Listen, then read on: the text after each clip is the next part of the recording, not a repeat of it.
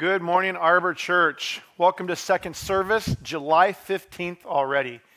All right, for parents, that may be a happy point because it's halfway through the summer and your kids go back to school. For the kids, it's a sad point because it's halfway through the summer. But welcome today. My name is Scott Hetherington. I'm a member here at Arbor and on the speaking rotations from time to time, and always enjoy the Sundays that I get to speak. We'll find out if you enjoy the Sundays that I get to speak today. Um, I'm a principal in the Bellevue School District at elementary school. Um, I love the job that I do.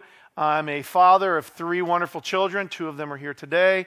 All right, two in college, one in junior and high school who wishes she was in college and could leave soon, but that's life and that's how we roll. So I'm glad to be here today. I'm excited that we're going to a Mariners game. And unlike Jake and his completely unawareness of Mariners or anything baseball, I love the Mariners. Um, I was just talking in the back, how did I become a Mariners fan if I'm not from Seattle? Because I lived in Chicago till I was 10, so I grew up a Cubs fan. Moved to Idaho. There's no sports teams in Idaho. Had a long conversation with that with my dad one day over a root beer float.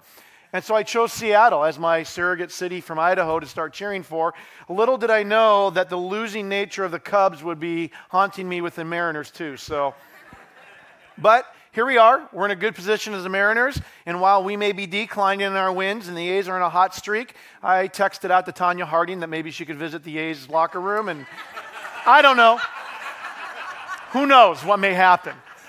because I don't have a lot of faith in my Mariners. You know, I wanted to believe, I want to go there, but I always wait till August to really see what's happening. So I will be looking forward to that Mariners game and cheering them on as we make a playoff run.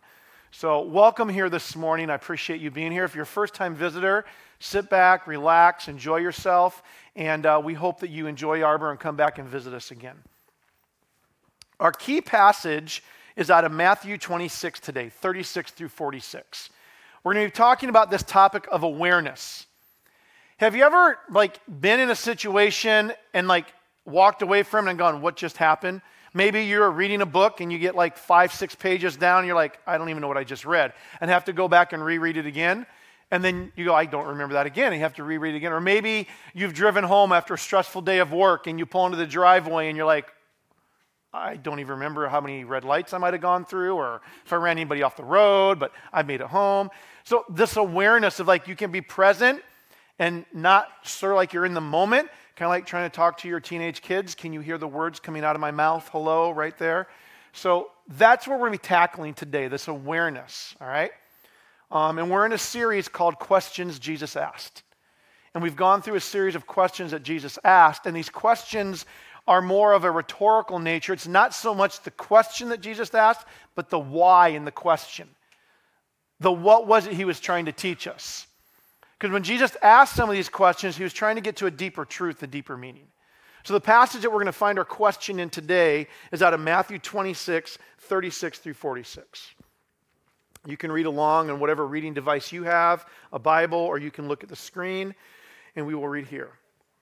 Then Jesus went with his disciples to a place called Gethsemane, and he said to them, Sit here while I go over there and pray. He took Peter and the two sons of Zebedee along with him, and he began to be sorrowful and troubled.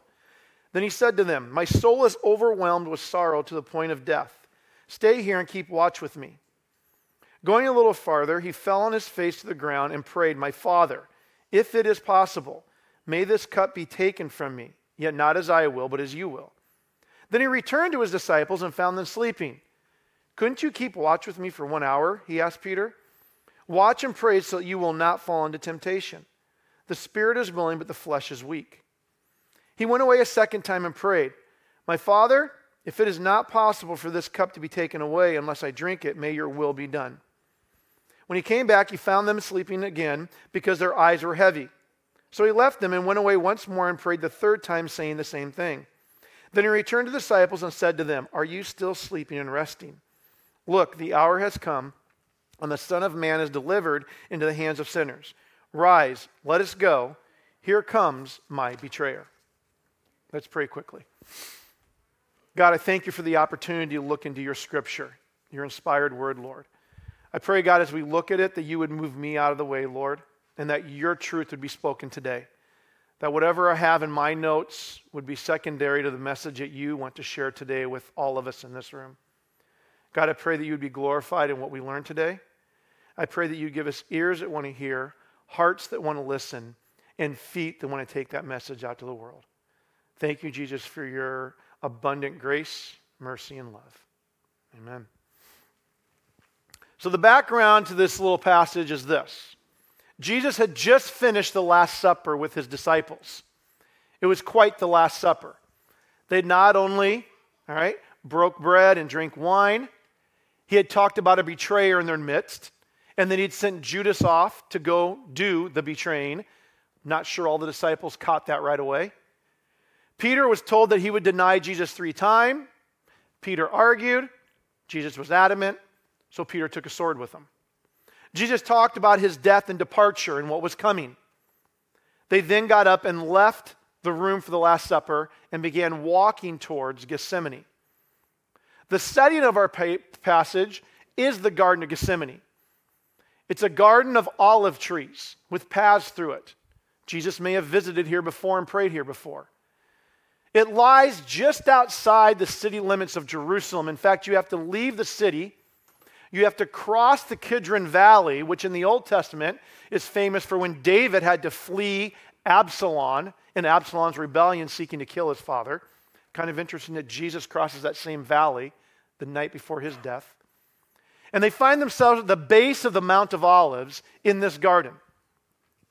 And it is in this garden, all right, that Jesus says his last prayers on earth. That Jesus poses probably a final question for his disciples. And the passage can be looked at in three different sections Jesus' time praying alone, Jesus' petition to the Father is there another way to do this? And Jesus asking the disciples to be present and intercede with him. And so we're going to dig through that today and look at what we can find in the question that Jesus asked. So we have a carpenter's son, and anguished, overwhelmed in his own words to the point of death, beseeching his heavenly Father for a way out, yet not my will, God, your will. It, it's Jesus' final act. And his final act is of sacrifice. And his final act is of, it's not about me, God, it's about you and them and everyone that's going to come after them. And I want you to hold that in your mind as we go through this today because we're going to circle back around to that. That while Jesus' humanity wanted a way out, he saw the bigger picture, what he needed to do for others and for his Father. And I want you to keep that grain in there as we go through this. Let's look back at verse 36. Then Jesus went with his disciples to a place called Gethsemane. He said to them, Sit here while I go over there and pray. He took Peter and two sons of Zebedee. Some in scripture call them the sons of thunder because one time when they were walking through Samaria, the prejudice of the Samaritans and the Jews, the Samaritans would not give them housing. And James or John were like, Hey, God, do you want us to call down lightning from heaven and consume them, fire? So if you want to picture them as Thor and Loki, the sons of thunder, you can do that. All right. Then he said to them, My soul, he said to Peter, James, and John, the three that he took with him. Then he said to these three, My soul is overwhelmed with sorrow to the point of death. Stay here and keep watch with me.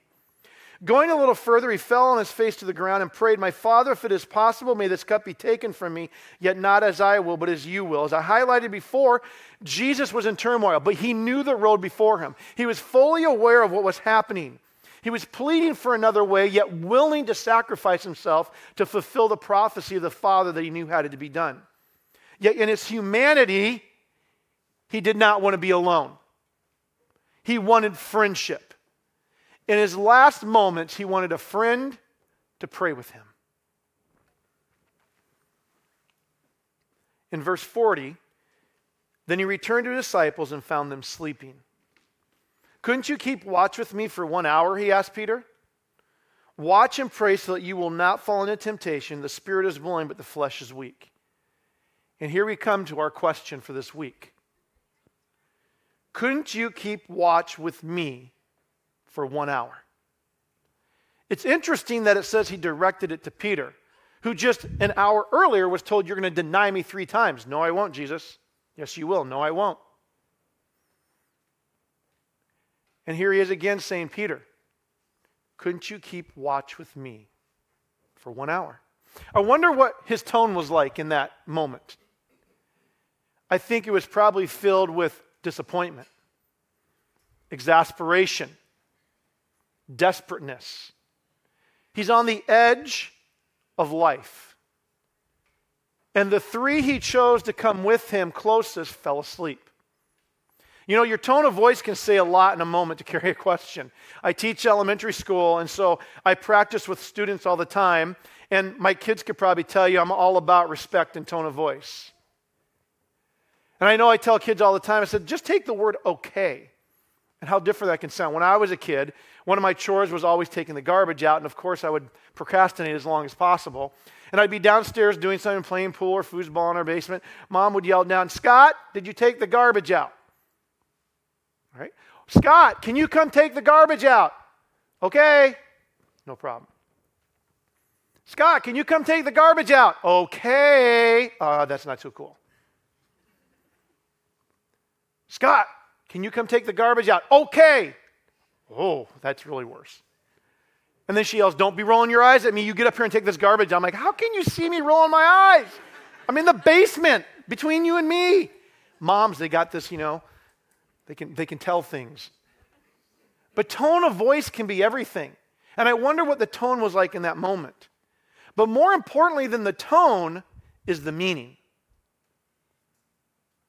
What did Jesus mean when he asked Peter, Could you not keep watch with me for one hour? What was he trying to get Peter to understand in that moment? That rebuke, that exasperation, that question. What was it and why did he ask it in that way? If you look at the New Testament, the word watch has two different Greek words. And they both have similar meanings. One is to stay awake, the other is to be sleepless. But they are usually used in the idea of to be vigilant, to be on guard, fully awake, to be alert, active, intensely focused, kind of like a watchman on the tower, a watchman in the tower of a castle. That's how it's normally used in Greek. And we could take it for that physical sense in this passage if it wasn't for the very next thing that Jesus says to Peter, which is, Watch and pray so that you will not fall into temptation. The spirit is willing, but the flesh is weak. That statement by Jesus takes the watch, the word watch, into a more spiritual aspect. And that's always the point with Jesus. It's not just the question, it's the spiritual message he's trying to get us to understand in his question. So when we look at the question, couldn't you keep watch with me for one hour? I decided to try to look up some different words for watch and what that can mean. I looked under Urban Dictionary for the word awake or woke. And there's this term out there now that stay woke. And I looked it up and it says this Woke is being aware and knowing what's going on in the community. It's the idea that we are aware of what is happening not only to ourselves, but we're aware of what is happening to us, to others around us, and through us. Being woke. So for me today, the word watch means this stay woke. Because there's a difference between being woke and awake. Because you can be awake and not present. Woke is a sense of activeness, a sense of engagement. The watching that Jesus was seeking from his disciples was an awareness of the moment that he was facing. His betrayal and death was imminent upon them. He needed them to not only be alert to approaching dangers, but to be aware of his turmoil and to pray for his strength and fortitude in these last moments of his life. He could have called down the host of heavens, and what he really wanted was the disciples to be present and to be woke.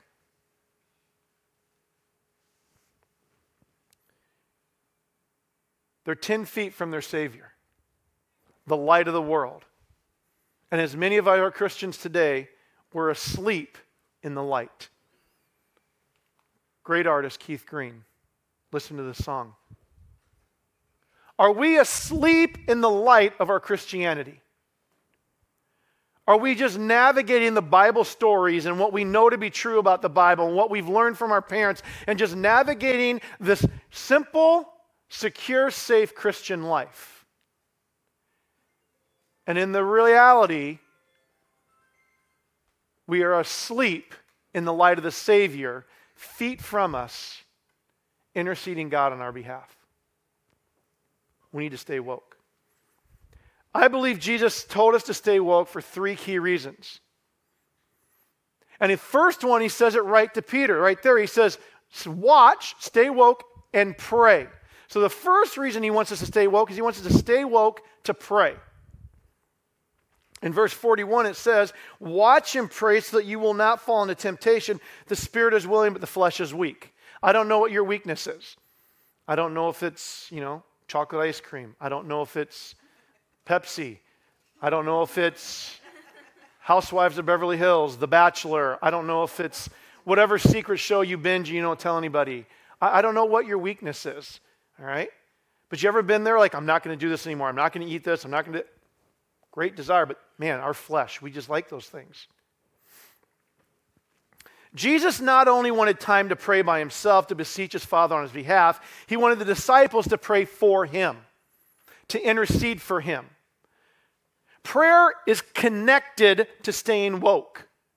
If you aren't praying, you won't stay woke. In James chapter 1, verse 5, we find this passage James 1, 2 through 5. Consider it pure joy, my brothers and sisters, whenever you face trials of many kinds, because you know that the testing of your faith produces perseverance. Let perseverance finish its work so that you may be mature and complete, not lacking anything. If any of you lacks wisdom, those moments of what the heck is going on here, God, you should ask God. Prayer, asking, who gives generously to all without finding fault, and it will be given to you. James tells us you're going to have trials, temptations, and tribulations. You're going to need prayer to persevere and get wisdom from God on how to deal with those things.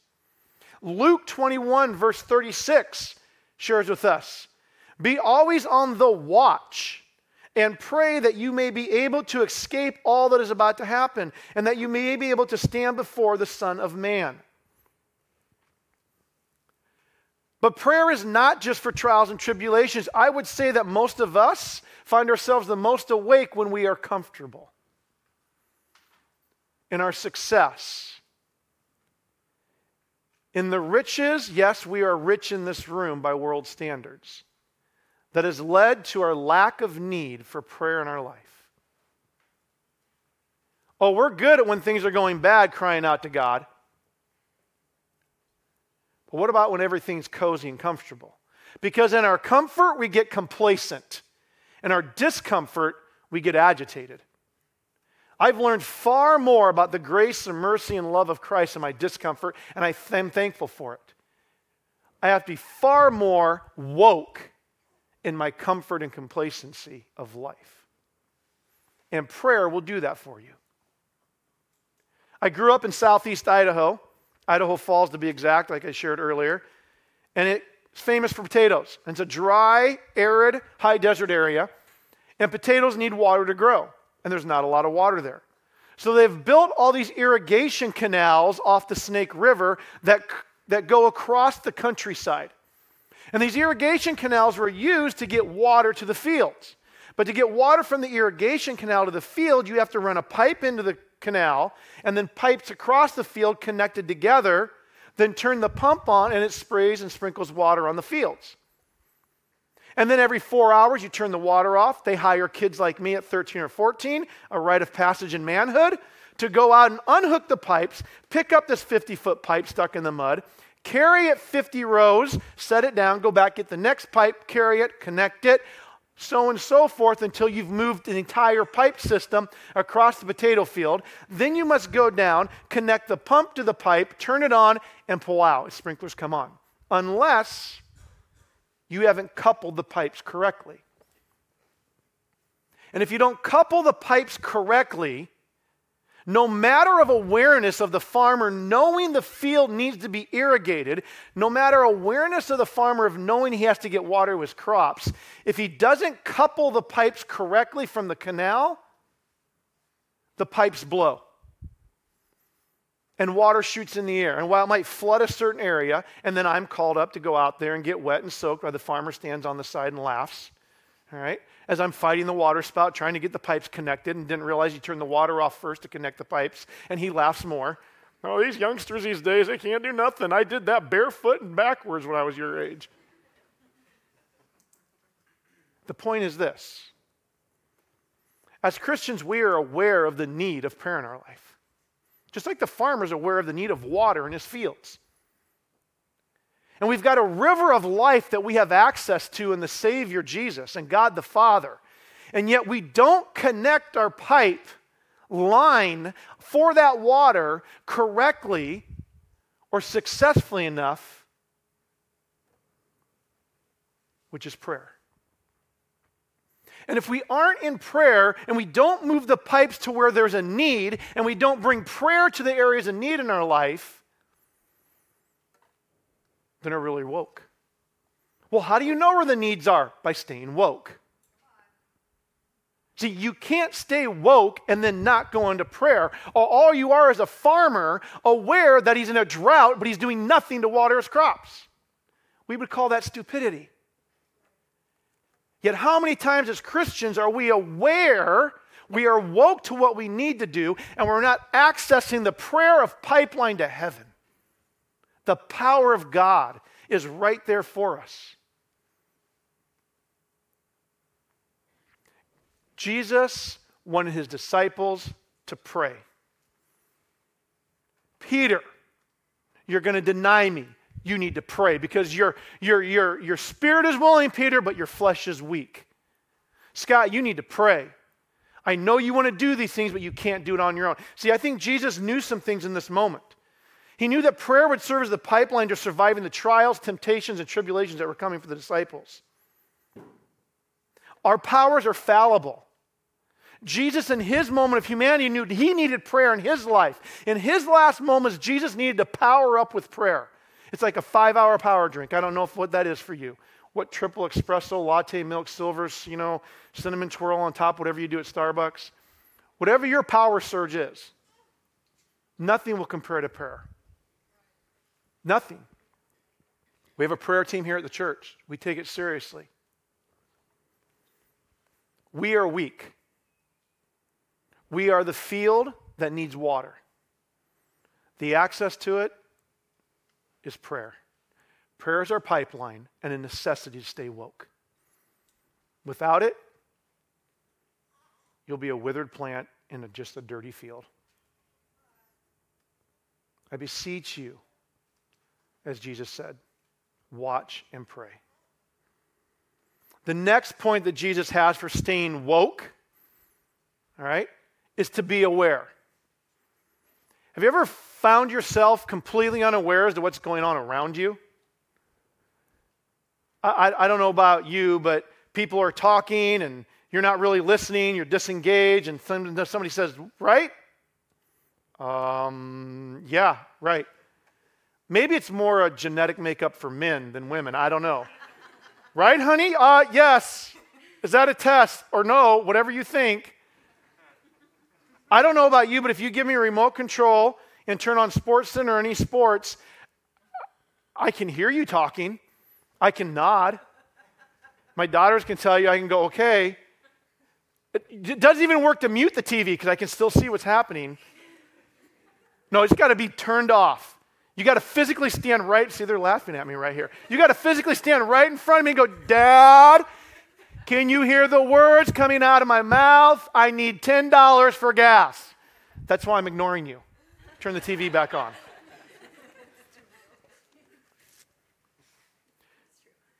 Stay woke to be aware. Let's look at verse 42.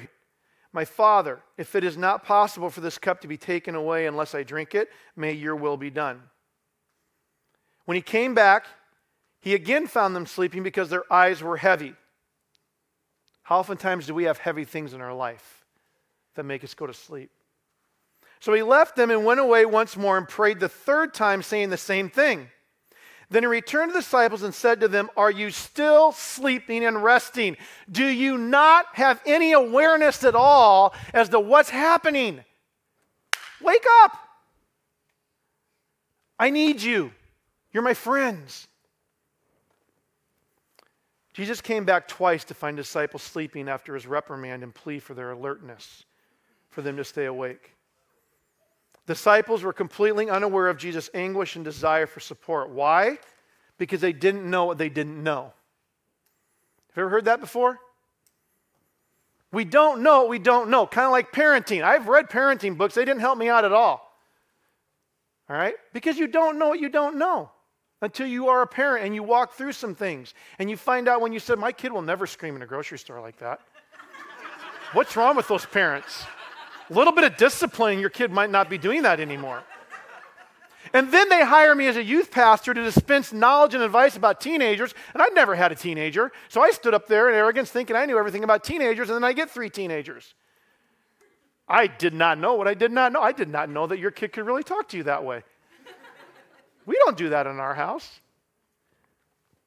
Here's what Jesus knew that the disciples did not know. He knew the trials the disciples would soon be facing, and the disciples were operating in complete unawareness. They were asleep. He knew that they would run and hide in the face of those trials immediately. That they would sink into denial, the enemy of awareness. If you do not stay woke, if you're not in a prayer in prayer, you will not be aware, you will be the opposite, you'll be in denial. Maybe not purposeful, intentional denial, but you'll be walking around completely unaware of the needs of yourself, your impact on others, the needs of others around you, what Jesus wants to do to you, what Jesus wants to do through you. You are in unawareness to the fullness, the beauty, the blessing, the power of Jesus Christ. Because you're working in unawareness. Jesus knew that they would be facing their greatest trials. He knew that soon he would be gone. See, up to this point, the disciples had been walking around with this living legend. He made the lame walk again. He made the blind see again. Jesus would get down and touch the leper. He would raise people from the dead. He turned water to wine. How glorious is that? And yet, even in all that happening right in front of them, they couldn't see Jesus in his greatest hour of near. His greatest hour of anguish and need, he couldn't see, they couldn't see what Jesus truly needed. They were unaware. It reminds me of a story in college. I went to a private school, Christian school, played soccer there, a little bit of baseball, then I found out it wasn't very good. But we had to take a freshman class called Old Testament Survey. Yes, it sounds as exciting as it really was. It was a freshman required course about 300 to 500 students crammed in this amphitheater type setting. We'd walk in there, we'd sit down, and our professor, balding, aging, white guy, hair right here only, glasses, all right, plaid shirt, khaki pants. You probably had the same professor if you went to a Christian college, all right, and you only get that joke if you went to a Christian college. But he would start his class the same way every time. I believe it was Professor Riggs that just popped into my head. He would start class the same way every day. He'd get up and said, So yesterday, let's review what we learned. He'd spend five minutes reviewing what we learned the day before. And you'd be going through your notes, making sure you highlighted, because whatever you covered in the review, hint, hint, would be on the test. And then he would say, Let's pray. And he would invite a student in the room to pray. And then he would launch into his next lecture. Well, we went into this class, my best friend and I in college, Todd, and he would sit next to me every day. We'd be about the third row from the back, and we'd sit there, and I'd sit down, get my notes out, and I'd start taking notes because I'm fastidious about notes and getting everything down. Because if I can write and listen, I'll remember it. Todd would sit down, slump over, slouch, put his head down, and fall asleep. Because he knew that his boy Scott had the notes. So why do I need to do anything? I'll just talk to Scott later. And that was a great relationship. He got my back there, I got his back in other places. But it did start to get taxing because he never took notes. So one day we go into class, and Todd sits down his normal spot, lunches over, goes to sleep. I get my notebook out, get ready to take notes, and all of a sudden the professor throws a curveball. He says, Hey, today I'd like you to get out a blank piece of paper. Oh, we get out a blank piece of paper. I want you to write down the three key points from yesterday's lecture. Pop quiz, go. People are fluttering their papers out, their pencils and pens are out, they're starting to write and everything. I look over, Todd's asleep, sound asleep.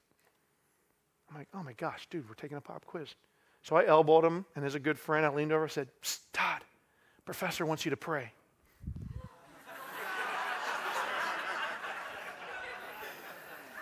Todd, without, I don't know how he came out of a slumber that quick. Boom, popped right up without even looking around, put his head down. Dear Heavenly Father, I want to thank you for the opportunity to be in class today. I pray that you'd be Professor Riggs, that we would listen and learn today. Thank you for the opportunity to be at this college, and we hope that we learn a lot of things. Amen. And sat down. People are turning around, people are laughing. I'm dying, I'm rolling. And without missing a beat, the professor's like, Thank you, young man, but I don't think that's going to help you with the pop quiz. Get right. See, Todd was in the classroom. He was feet from the professor. He was sitting next to me, his best friend, taking a pop quiz, but he was completely unaware as to what was going on. And he fell for anything. He fell for anything. The disciples had been told what was going to happen, but they were not woke. They were not in prayer. And because of that, they were unaware and they fell for exactly what Jesus said they shouldn't fall for. And if we do not stay aware, the enemy's going to creep in and whisper anything in your ear, and you know what? You're going to believe it. And the enemy is the deceiver. He comes to steal, kill, and destroy. And if you do not stay aware, you're going to fall for anything.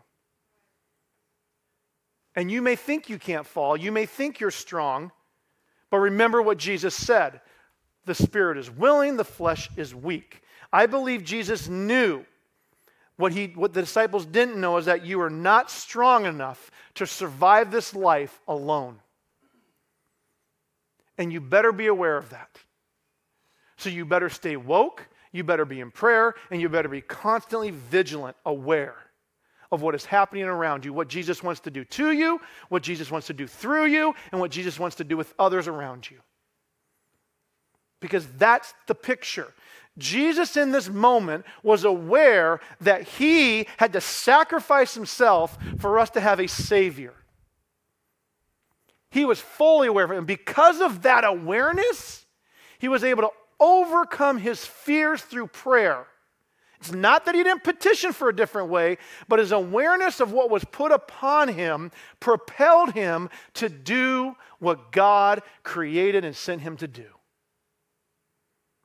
Friends, are you aware of what's going on around you and how God wants to use you to further his work? Jesus, on the other hand, was keenly aware of the situation and his desire of an out. Jesus knew the disciples would soon leave him and he would be alone. And because of this, knowing that he would be alone, we come to our third point of why we need to stay woke. We need to stay woke for others. In Jesus' last time on earth, he wanted others with him. Not only did he want others with him, he knew that what he was doing was for the benefit of the others he wanted with him. Catch that. If you look at John chapter 17 quickly, you read what Jesus' last words were. And his prayer should break your heart because it was about praying for his disciples, praying for us, the future believers, that we would not lose heart, that Jesus would be an example to inspire us to live for others as well.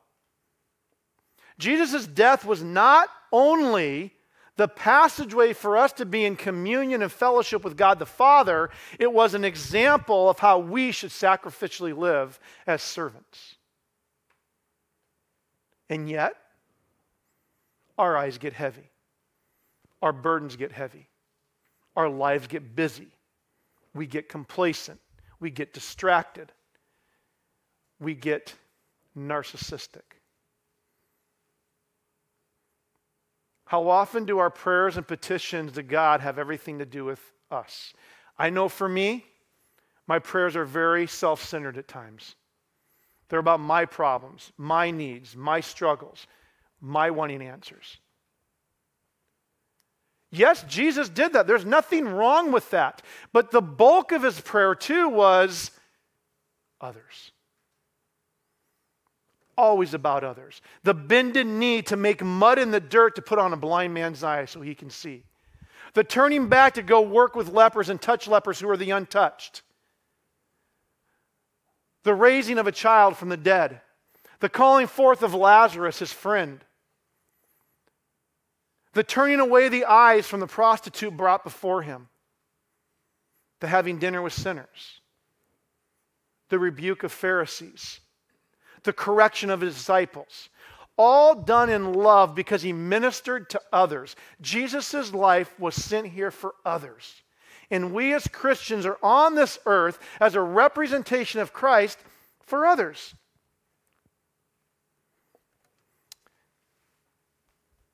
I learned about this in some of the darkest times of my life. I've shared with you before how I went through a divorce. And that's not an easy thing for me to talk about because it's a hard time. But what I learned through that darkness and that despair of those years was I had friends in my life that cared for me. I could not, I could not have made it through that on my own. But there was a deeper lesson that I learned through that as well. And that was that in my own hurt, frustration, anger, darkness, I still had to be there for others, specifically my kids. There's one thing I treasure the most about my memory of my kids. And that was our story time at night. We had this habit of, when it was time to go to bed, the two girls, Morgan and Abigail here, shared a room and we'd tuck them in. Then Zach and I would come in, we'd lay down on the ground with pillows under us, and I'd launch into these stories. All sorts of stories. But the cornerstone of the stories at night for us revolved around this made up horse called Esther and Cody. That were horses at a camp we used to go to. And the kids in the story my three kids in the story, would ride these horses up into this mountain and they encountered this magic meadow where all the animals talked. And there was, all right, there was Marty the moose, all right? There were the hyper otters, twins. Oh my gosh, Kiwi, we're going to do this. We can't do that. And I had all these voices. And what I didn't realize about the story until the divorce occurred and there was a week without your kids, a week with your kids that when my kids would come to my house, it wasn't these grand plans that we'd make to spend time together. The other they wanted was, Dad, are you going to tell stories tonight? Now they've grown. It'd be odd to go in and tell my 22 year old daughter a good night story. they still bug me to turn it into a book. But what I learned was this how do you be there for others? You don't need grand gestures. You may not think you're qualified for being there for others in their moments of need or hurt or pain because you know what the problem is? It takes time. You know why the stories faded with my kids sometimes? Because I got too busy and I got too distracted and I got too overwhelmed with my own problems, but I was missing out on the joy, the privilege, the fulfillment of being there for others. You don't just need others in your life to help you, you need to be in others' lives to help them. And that's what Jesus got. Regardless of my disciples being asleep and unaware, I'm going to be there for them. In my own anguish and my own pain, it's not about me. We need to be there for others. In Galatians 6, verse 2, Paul shares this Carry each other's burdens and in this way, you fulfill the law of Christ. What's the law of Christ? To love the Lord your God with all your heart, all your soul, and all your mind, and to love your neighbor as yourself. Do we truly love our neighbors as ourselves? No, heck no. I like myself a whole lot better than I like some of you. That's why I go home at night and tell my kids to leave me alone and turn on Sports Center. I don't want to talk to anybody anymore. I deal with problems all day long as a principal. I don't need any more problems to deal with. But as a divorced dad, you know who God has started bringing into my life? Other divorced dads. I don't want to do that. I'll be honest with you. It's time, it's effort. But when I do it, I feel this purpose, this fulfillment, this like, wow. because we're wired to be there for others. Just like Jesus was there for Adam and Eve in the garden, just like Jesus was there in the Garden of Gethsemane for the disciples, just like he was there for you and me on the cross, he's there for us today. Let's close by looking at these final verses. Verse 45. Then Jesus returned to the disciples and said to them, Are you still sleeping and resting? Look, the hour has come, and the Son of Man is delivered into his hands, has delivered into the hands of the sinners. Rise, let us go. Here comes my betrayer. Can you sense the finality of those words? Can you catch the tone? This is not just statements, these are declarative statements. Are you still sleeping and resting? The hour has come. I'm being delivered in the hands of sinners. Get up. Let's get out of here. There's my betrayer. Yes, in Jesus' humanity, I'm sure it's soaked with exasperation, disappointment, some anger, some frustration, some fear, and a plea. Don't let this pass you by. Sometimes in life, we get one shot for being there for others. Are we still sleeping and resting?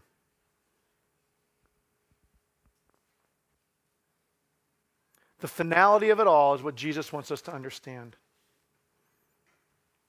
I know that for me, I can be more aware, more prayerful, and more supportive of others in my life.